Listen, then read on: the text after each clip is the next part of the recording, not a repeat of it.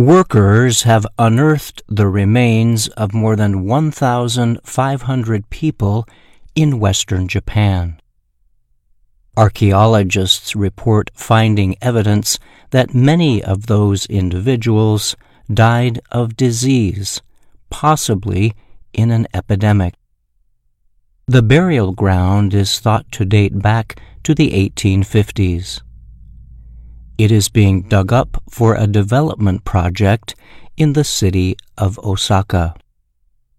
Officials at Osaka's City Cultural Properties Association have studied the remains.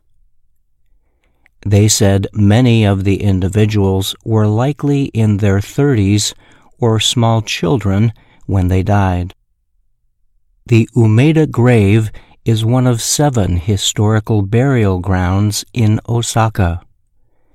It was discovered near a main train station as part of a redevelopment project that began in September 2019. In an earlier study, workers dug up hundreds of similar remains in surrounding areas, said Yoji Hirata, an official at Osaka's Cultural Properties Association. It was our first historical discovery of a burial site in Osaka, Hirata said. The findings will provide details of burial traditions of ordinary people back then.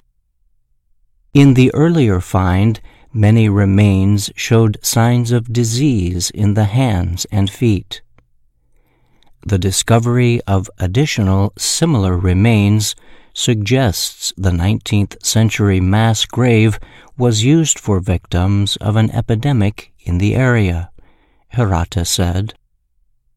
All the remains have been removed from the work area. Experts hope to examine them and other objects to learn more details about the deaths.